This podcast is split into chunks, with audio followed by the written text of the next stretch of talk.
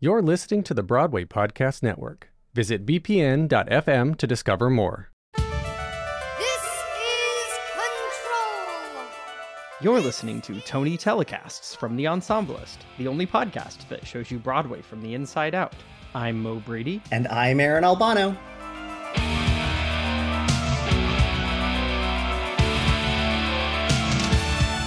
Welcome back, baby, to our mini-series about the Tony Awards, bringing you all the drama behind the drama of a theater season in Broadway history. In each podcast episode, we watch a telecast of a previous Tony Awards, not only the performances, but the opening and speeches to see how it reflects the season as a whole. So let's dive in and talk about the 1987 Tony Awards. The 41st Annual Tony Awards were held June 6th, 1987 at the Mark Hellinger Theatre, with Angela Lansbury hosting for her third time.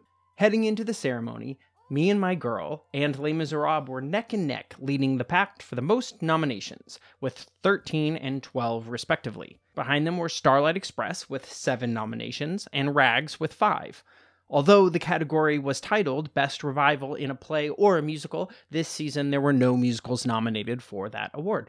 I noticed that too. So aside from the telecast itself, what was happening at the time, Aaron? The 1986-87 season was smack dab in the middle of a volatile time, but not particularly bombastic itself. We found ourselves in the middle of President Ronald Reagan's second term, with the Cold War, the war on drugs, and the AIDS epidemic raging. Interestingly enough, a week after this telecast is when Reagan makes his famous speech in Berlin where he asks Gorbachev to tear down this wall. Also, this season occurred during the end of the Iran-Contra affair, a political scandal that embroiled the country for about a year and a half, where the Reagan administration was found to be bartering arms for 7 U.S. hostages in the Middle East. Gotta love a quid pro quo. On Broadway, the British invasion was here.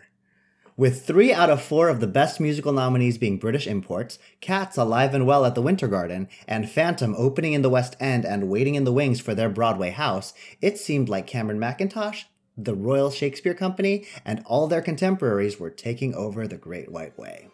Step into the world of power, loyalty, and luck. I'm gonna make him an offer he can't refuse. With family, cannolis, and spins mean everything. Now, you wanna get mixed up in the family business. Introducing The Godfather at ChumbaCasino.com. Test your luck in the shadowy world of The Godfather slot. Someday, I will call upon you to do a service for me. Play The Godfather now at ChumbaCasino.com. Welcome to the family. No purchase necessary. VGW Group. Void where prohibited by law. 18 plus. Terms and conditions apply.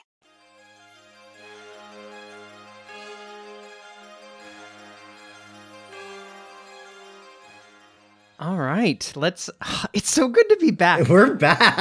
Watching the 1987 Tonys, it reminded me how much work it is to watch and research a season and highlight the Tony Awards, but also how fun it is. I feel like we really get in there with this miniseries. Well, and it also after such heavy depth from the Fosse/Verdon series, it was nice to just watch some Tonys again. Sure. There's obviously a lot to each Tony season, especially the way that we're sort of dissecting each telecast. Mm-hmm. But Fosse/Verdon was a lot denser in terms of a watch. 100%.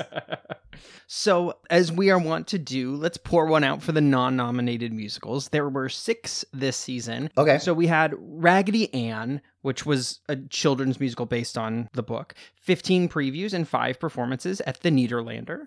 Into the Light, 16 previews and 3 performances at the Neil Simon. Smile, which had 11 previews and 48 performances at the Lunt-Fontanne. This is a sort of famous Marvin Hamlisch musical that had Jodie Benson from The Little Mermaid in the leading role. This is the Beauty Queen one that Howard Ashman and Marvin Hamlisch did. Yes. They talk about it in the Howard documentary. Yes, exactly. Got it. Okay. So those 3 in terms of new musicals per se. O Coward and Stardust were 2 reviews. Both had 16 previews. O Coward had 56 performances at the Helen Hayes. Stardust had 101 at the Biltmore. Stardust featured both Jim Walton and Andre DeShields in the cast. Fierce. All right. And then the 6th was staging a revival of the Mikado, which had 3 previews and 37 performances at the Virginia. A couple of things I think are interesting. One is that certainly the Mikado could have been a revival. I mean, I guess it's not really a musical per se. Because it's an opera, right? It's originally an opera? Okay. But wasn't nominated. Yeah. Even though there were nominations for the show. That's, yes. And then I think the Rags nomination is fascinating because Rags only ran for 18 previews and 4 performances. Wow. So it's right up there with these other quick hits of Raggedy Ann and Into the Light. Uh-huh. You know, Smile ran... longer, essentially. 12 times as longer at the Lunt-Fontanne. And so it's very interesting to me that Rags sort of gets celebrated in this way, gets to be on the telecast, and yet Smile gets... nothing. Boot. Smile is not nominated for anything. Uh-huh. And were any of these still running at the time of the telecast, or had they all closed by then? None of these 6 were running at this time. The Mikado and Stardust both closed in May, but Smile had closed all the way back in January. So, do you know Rags? I don't know Rags at all. I basically know this performance of Rags from watching it on YouTube, which is a strong performance, and it almost makes me wonder, like, is it the one time when, like, the art of a show, like, carried it into the Tonys? Because, like, you have Smile, which is Marvin Hamlisch and Howard Ashman. So it's not like Stephen Schwartz's name had the clout above Marvin Hamlisch to get it nominated over the other. But if people loved this show, it just didn't sell a whole lot of tickets. This is the same amount of performances as Carrie. How do people even have time to celebrate a show like that? But again, if it's one of those shows where, like, it was very loved by a community that just didn't have money to go and see it more, like, I don't know.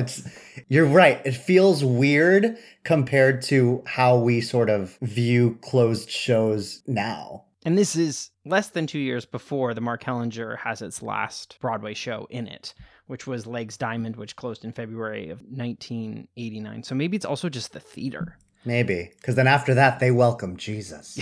It is now the Times Square Church, everyone. Whenever you see those listicles of, like, the spaces that used to be a Broadway theater, the Mark Hellinger Theater always, I think, is, like, #1 on that list, because it's still in operation. It still greets crowds of hundreds every week. It still has a marquee for their Christmas show every year. And other than the, like, multi-decade lease that the church has on the building, it also feels like it's the building that is most ripe just to return to Broadway as well. Oh, fair. That's true.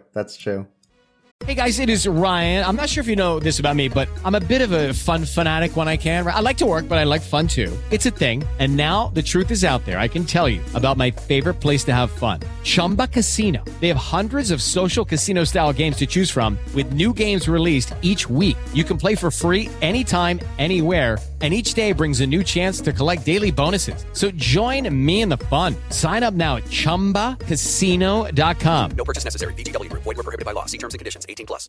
Hey, guys, it is Ryan. I'm not sure if you know this about me, but I'm a bit of a fun fanatic when I can. I like to work, but I like fun, too. It's a thing. And now the truth is out there. I can tell you about my favorite place to have fun: Chumba Casino. They have hundreds of social casino-style games to choose from, with new games released each week. You can play for free anytime, anywhere, and each day brings a new chance to collect daily bonuses. So join me in the fun. Sign up now at ChumbaCasino.com. No purchase necessary. VGW. Void where prohibited by law. See terms and conditions. 18+.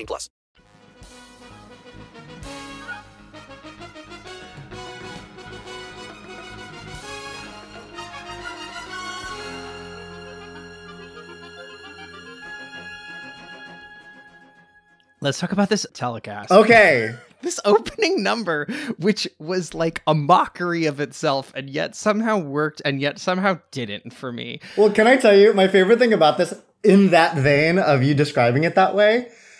I thought it was very cute. It had severe, like, opening to Easter Bonnet, opening to Red Bucket Follies vibes. It did have, like, a Broadway Cares benefit mood to it. Yes, for sure. For sure. So what this is Bill Irwin comes out, and he introduces, it's like a textbook report about the elements of an opening number. He talks about the different design elements, and then a chorus comes out, and he's sort of like guiding through how to make an opening number without ever actually doing what we would think of as an opening number. It's very Man in Chair from Jazzy Chaperone. Oh, sure. Yes. And It does introduce Angela Lansbury, our host, very well. She comes down a ground staircase to applause. I thought the build up to that was great and funny, but it is funny that it is kind of not a great opening. I mean, there's no meat to it, you know? No. Like, I enjoyed it, but there wasn't anything to grab onto. I mean, one thing, it was really short, which was great. And we just got straight into the telecast, but I was just like, this is a fascinating concept that I feel like would never happen today. The difference between these sort of 1970s and 1980s telecasts is that they were much more about the theater, right? Yes, yeah, and now it's absolutely much more about Broadway. All of it feels very like, here's a window into our industry, and now it's more about like the commercialization of our industry. As you said, this is the British invasion. Mm-hmm. It is here in full force. One thing that I kept thinking about was how we watched the next Tony Awards, right? The next Tony Awards was Into the Woods versus Phantom. Mm-hmm. And that was really pitched as British musical theater versus American musical theater. Yeah. And I feel like in the 1987 Tony Awards, we're getting primed for that. Sure. Because we're seeing all of these British artists. Like, if 1988 was like America's like fight back, this was the one where the US was like, wait, hold on, what are you all doing here? But what was interesting is that, like, from, I forget what year it was, but when Trevor Nunn gives that speech, I think it's when he won for Nicholas Nickleby, where he's like, thank you for welcoming us, thank you for opening your gates to us, and I hope there's more collaboration between the US and Britain or whatever. Oh, yeah. I feel like that sentiment existed for the most part, except when John Napier won his awards. John Napier, the famed scenic and costume designer who did a lot of these British mega musicals. Yeah. He wins twice this year. I think he wins for costume for Starlight, and then he wins for set for Les Mis. He comes up twice and is a dick both times. He's a monster. It's the grossest thing I've ever seen. The first time he finishes his very short speech, which is for costumes, and he's like, well, there's one, and walks off. Yeah, and then leaves. But then we get back to scenic, and he wins for Les Mis. First off, he starts his speech with, which one is this? Which I'm like, ew. Ew. But then he goes off the rails and talks about, like, how he needs to take a moment to say how he wishes Starlight Express was nominated for this award. Which at first, not knowing any history before researching, I thought he was, like, shouting out somebody else. Because it's very rare when, like, a costumer is the same person as the set designer. So I was just like, that's pretty fierce that he, like, is giving accolades in his win to someone else who maybe deserves a lot of acclaim also.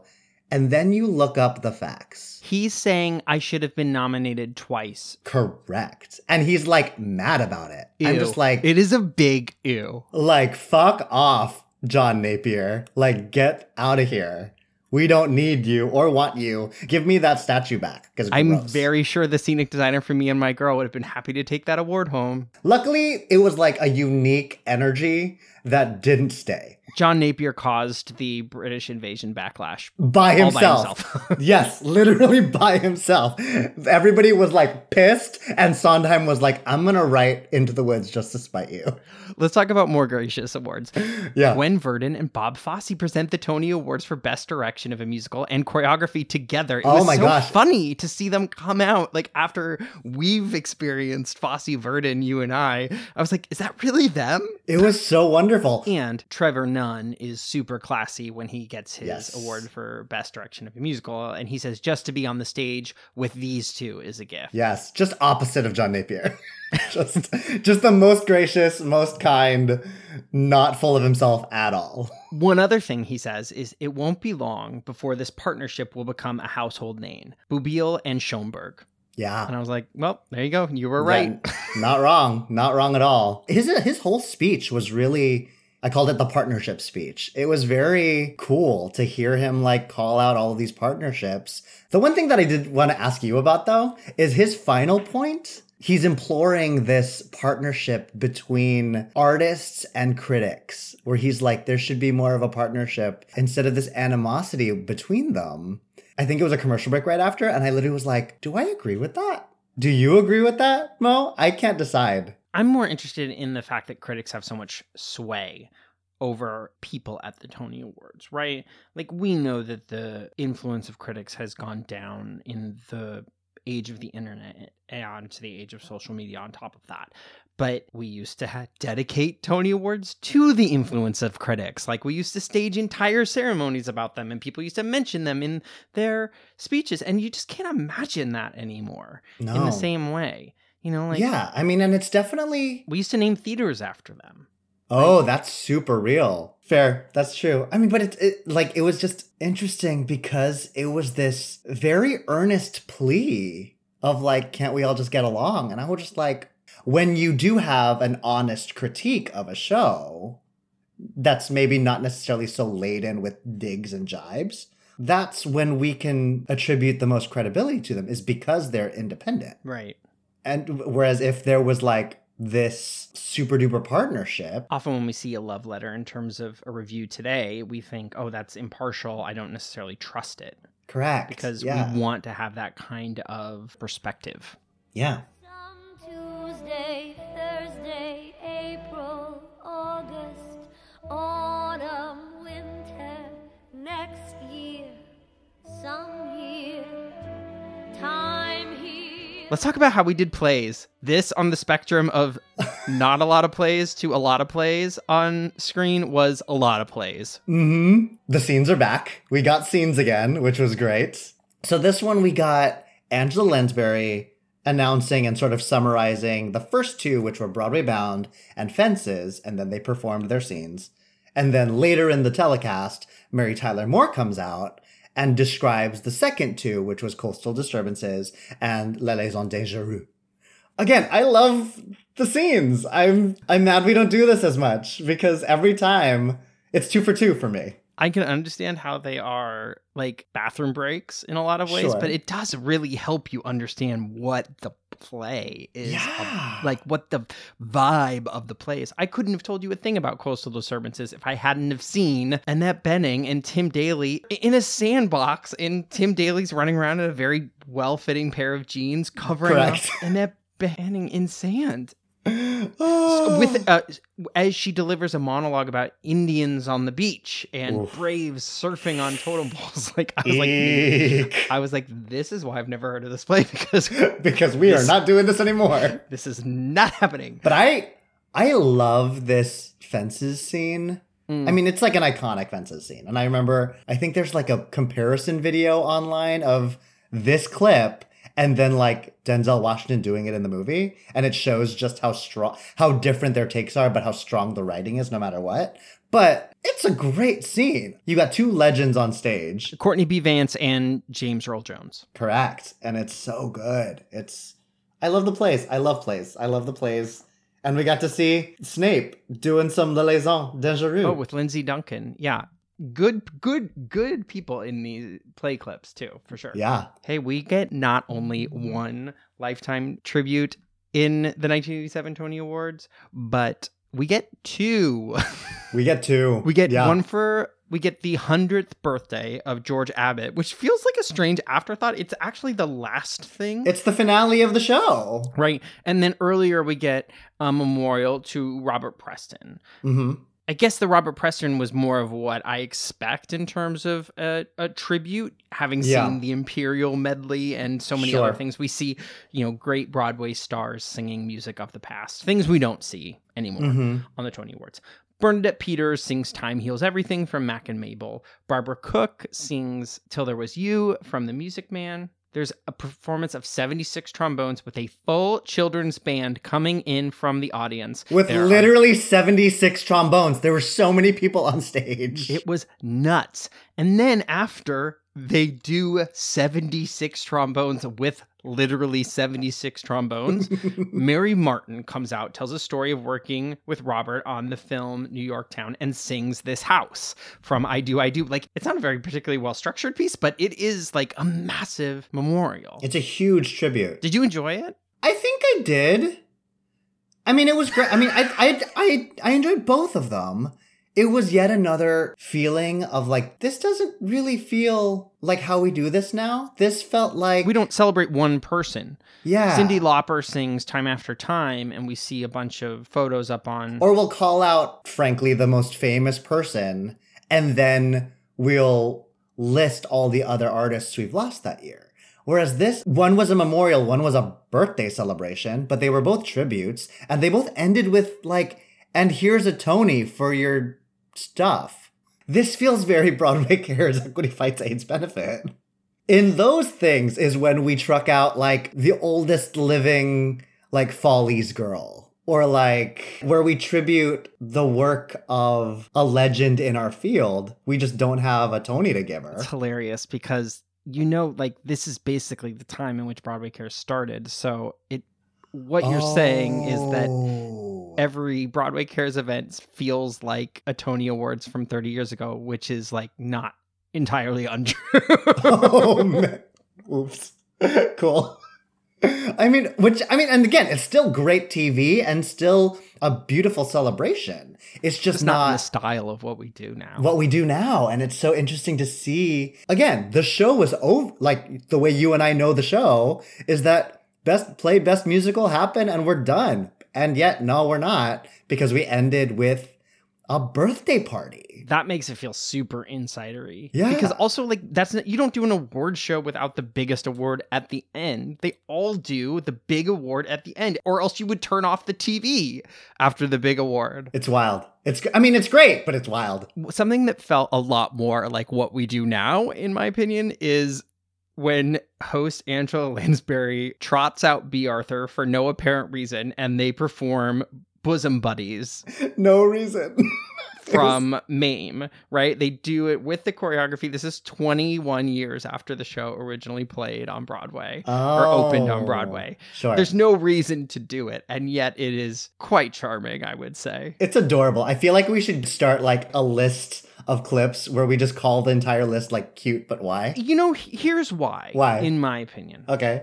If we didn't have them performing Bosom Buddies on the 1987 Tony Awards, we would not have a television clip of B. Arthur and Angela Lansbury singing Bosom Buddies, or at least in this high quality that you could do 21 years later after they had opened the show. Okay. I'm a little bit here for Robert Morse singing I Believe in You from How to Succeed. And these... oh, sure, yeah. Going, like, these moments. I'm happy with a couple of little drop-ins. Like, let's give these people that are icons in our industry, let's, like, see how they did it. If it's, like, a special guest thing, I don't know. To me, this makes more sense than a Robert Preston memorial or even a George Abbott birthday party. Like, fair. Okay. Like if we're going to establish the legacy of our industry this early on, like, yeah, because 21 years ago, this Tonys weren't on TV yet. Mm-hmm. Okay. Fair. Okay. I concede.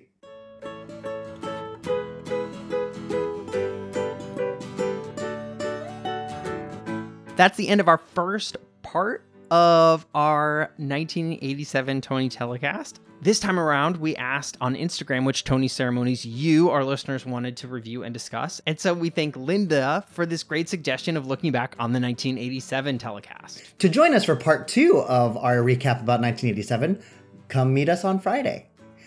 The Ensemblist was produced today by me, Aaron Albano. And me, Mo Brady. Special thanks to Wasif Sami for the background research on this week's Tony season.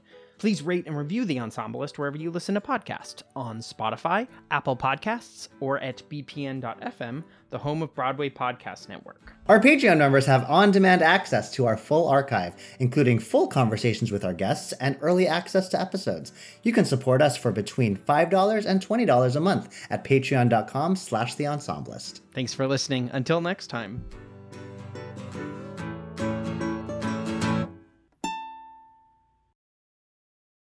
Hey, it's Leslie Odom Jr. here on the Broadway Podcast Network to tell you about the Rise Theater Directory, a program of Maestro Music. Rise is a national online resource designed to connect and empower backstage and administrative and creative theater professionals from underrepresented backgrounds.